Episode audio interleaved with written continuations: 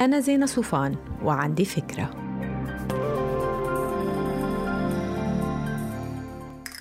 هاي. بوقت التباطؤ الاقتصادي ما فينا نكفي حياتنا وكأنه نحن بمنأى عن يلي عم بيصير حوالينا. حتى لو كنا حاسين بأمان وظيفي أو إنه شغلنا الخاص مش متأثر. لأنه ببساطة إذا الدورة الاقتصادية كانت بمرحلة ضعف ما حدا بيعرف هيدا الضعف قد بيطول وإمتى ممكن يطالنا. في أشياء لازم ترتفع على سلم أولوياتنا وفي أشياء لازم تتراجع. أول شيء بفترة الأزمات بصير صندوق الطوارئ موضوع لا مساومة عليه. لازم كل أسرة يكون عندها على جنب مال مش محبوس بيغطي مصاريفها الأساسية على ست أشهر. فإذا أنتم عاملين حسابكم على ثلاثة اشتغلوا سريعا لتعظيم الصندوق. وانتبهوا إنه المال ما يكون محطوط بودايع أو أدوات بأجال طويلة لحتى يكون بمتناول يدكم على صعيد الاستثمار مش مزبوط إنه وقت الأزمات هو وقت سحب الاستثمارات ووقفها لأنه الفرص بتتواجد مع التقييمات المنخفضة. لكن الأساس نعرف أفقنا الزمني قد إيه.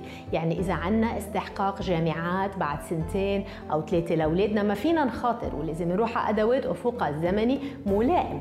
بينما الأفق الزمني الأبعد بيعطي مجال لمخاطرة أبعد من الكاش ومن السندات لمجال الأسهم. برجع بذكر بأهمية صناديق المؤشرات يلي بتوزع المخاطر. وقت الأزمات جيد لشراء بيت إذا كنا رح نسكن فيه بس مش إذا كان بيت تاني بغرض الاستثمار لأنه العوائد التأجيرية بتتباطأ وبيكون في فرص لتعظيم رأس المال بأسرع من ارتفاع أسعار العقار بالمدى القصير والمتوسط.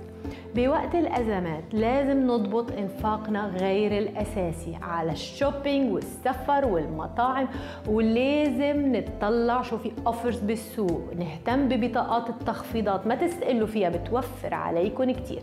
لكن بالمقابل أصحى التوفير يوصل. على بوالص التأمين. التأمين الصحي مش موضوع للنقاش. التأجيل شهر وشهرين عن موعد التجديد ممكن عواقبه تكون وخيمة والأمر بيتكرر بموضوع تأمين السيارة. آخر شيء بدي أقوله هو إنه الاقتصاد ما بيمشي بخط مستقيم لا صاعد ولا هابط. الاقتصاد دورات فيها تحت وفيها فوق. المهم إنه التحدي ما يكسرنا وإنه مش بس نقدر نوطي راسنا للعاصفة وإنما نطلع منها أقوى. ما تنسوا تعملوا download للفكرة تعطوها rating وتساعدوني بنشره. bye